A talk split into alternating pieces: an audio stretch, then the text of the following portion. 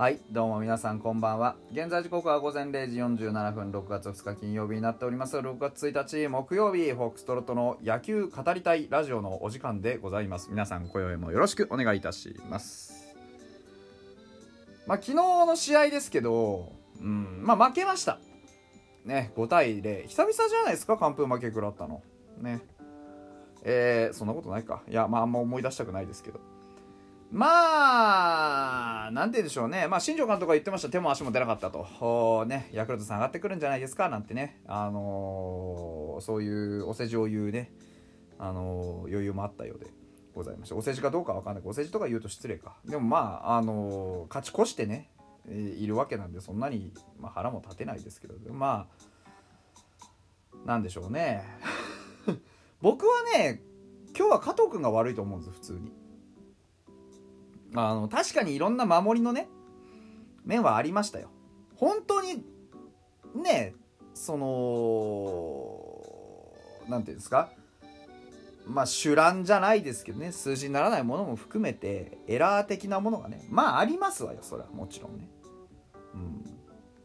でもそのエラー的なもんがあるからっつってねその11 10, 10安打打たれていいってわけじゃないじゃないですか。じゃないです。エラー的なものがあるからっつって村上にホームラン打たれていいわけじゃないじゃないですか。何が言いたいかっていうと結果ヒットになってんだからその10安打のうち何安打がねあのエラーか分かりませんよ。僕見てないですからね。映像そのものは仕事でしたし。ただこうスタッツを見る限りは僕は単純にあの守り云々の前に普通に今日は加藤君が悪かったんだと思いますよ。だっていつも通り野手はね相手野手は打ちに来てくれてたわけじゃないですか。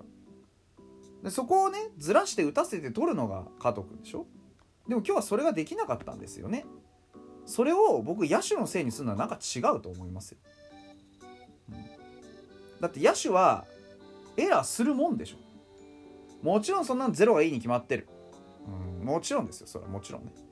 もちろんゼロがいいに決まってますけどでもそうはいそうとはいえするじゃないですか。エラーなんて、うん、そういうところを補って試合作っていくのがピッチャーの役目なんじゃないですか。こと特にうちの開幕投手のはずじゃないですか加藤君って。うん。僕はいやー、ね、野手のエラーがね、野手の守りがね、ちょっとあれだったから、10安打打たれても仕方がないねとか僕は言いませんね。だって、加藤君だって、ね、打線で助けてもらった試合あるわけでしょ？少ない試合の中でもさ、だって二十何試合しか働かないわけじゃないですか、ピッチャー、先発ピッチャーって。その中でじゃあ何回野手に助けてもらうのっていう話じゃないですか。そしたらもちろん野手が足引っ張ることまあありましょうよ今日みたいにね。でもそのそういう状況でも試合を作るのが真のエースですよ皆さん。僕はダルビッシュの背中を覚えてますからダルビッシュがどんなねうんあのピッチャーだったかって覚えてますよ。1点あれば勝てるピッチャーでした。そうまでなれとは言いませんよ。彼は今バリッバリのメジャーリーガーですからね。そんなレベルまでなるとは言いませんけどでも少なくとも今日みたいに相手のねこうピッチャーがどうこうとか野手がどうこうとかの前にまずは自分の投球じゃないですか。結局今日だって6.2回で105球投げたわけでしょ。いつもの加藤君から比べたら全然ですよね。うん。そういうことなのでは？と僕は思っています、まあ、それはそれとしてもちろん守りは硬い方がいいに決まってますからあのー、今日はね加藤豪介がもうほんと守備のことしか考えられない今日はダメだと。言ってたのはまあそりゃそうでしょうよ、う、と思いますよ。昨日はあれで今日はね長打も含んで2安打。放ちました。ねあのー、僕はある程度補ったと思いますよ。彼のあのやるべき仕事っていうのはきちっとやったと思います、まあ、ただねうん初回の得点チャンスね。え万波がデッドボールで出てね加藤豪介が西一二塁でさあ満塁だからのショートゴロの人とかね、まあ、7回のね得点圏のチャンス。ね。あのー、加藤豪介がツーベースで出てよっしゃ無視二塁だからのライトフライの人とかね、うん、9回のね反撃のチャンスもね豪介がセンターでヒットで出ました。よし無視一塁だからの唐さんの人とかね。俺全部同じ人ですけど。うん。僕そこじゃねえかなと思うんですよね。今日必ずそこに挟まってきてんですよ。チャンスだとか何かのきっかけだって時に必ず出てきてバシャーって水かけて去っていってるんですよね。うん。初回なんて典型的じゃないですか。みんなで繋いだわけでしょ。ファンブルハンソンがね山田のファンブルで出て出ましたよ。万波デッドボールですよ。加藤はフォアボール選びましたよからの2球でショートゴロですからね。誰とは言いませんけど。あのー、野村に厳しいかもしれないですよ僕確かに。うん。で別に野村が嫌いなわけじゃないんですよ。嫌いだったらもう言及もしませんから、うん、僕は言いたいのは野村は自分自身がやっぱり万波とか清宮みたいな同,、まあ、同期というかそのねトリオである程度認識されてるじゃないですかそこのところの中で一番今後ろにいるっていうことをもっと強く自覚すべきだと思うんですよ。で今日ねその野村君こうやって僕やり玉にあげてますけどでも実際そうで初、ね、あの最初のイニングのその満塁のところでも初球見逃してストライク取られた後に同じような似たような球外に入れられてショートゴロ打ってるんです。であの7回の時もねストライクゾーンの球見逃してストライク取られて外目の変化球打ってライトフライ打ってるんです、うん、で9回のねチャンスはあの9回のチャンスも外のストライクゾーンの球見逃してワンストライク取られた後に、まあ、最終的に5球目で空振り三振してるんです。あの一つだけ言わせてもらいたいんですけどうん。初球打つ準備できてないですよね、うん、必ず見逃してるでしょ。初球。今日彼4打席あったはずなんですよ、うん。まあ、もちろん今日ね万波も打ててないんでななんて言ったらいいのか分かんないですけど結局ハンソン万波、ね、野村この辺が打ててないと今日の打順で言うとね話にならないので、まあ、今日は仕方がないどの打線もどのどのパターンでもダメだったんですけど今日露骨にチャンスが回ってきてるのは野村勇輝なんですよね。万波はほとんどチャンスで回ってきてないんですよ。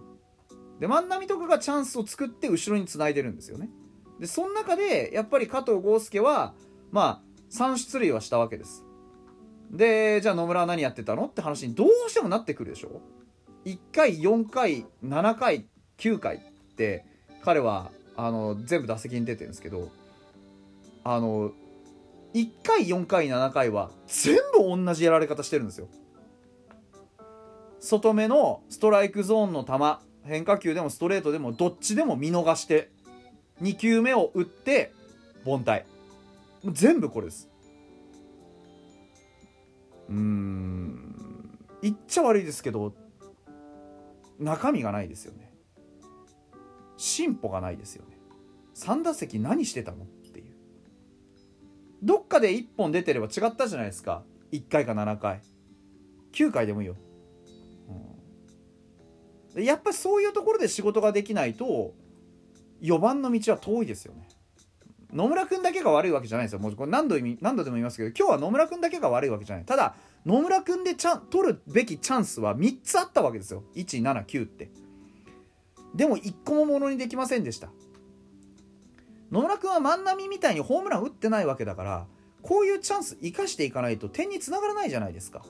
万波は別に得点圏打率野村とそんなに変わんないんですよ。1割9分ちょっとなんです。なんですけど打点が圧倒的に万波の方が多いのはなんで？ホームラン打ってるからですよね。結局長打が出るか出ないかっていうのがものすごくチームに対して貢献度が変わってくるんですよ。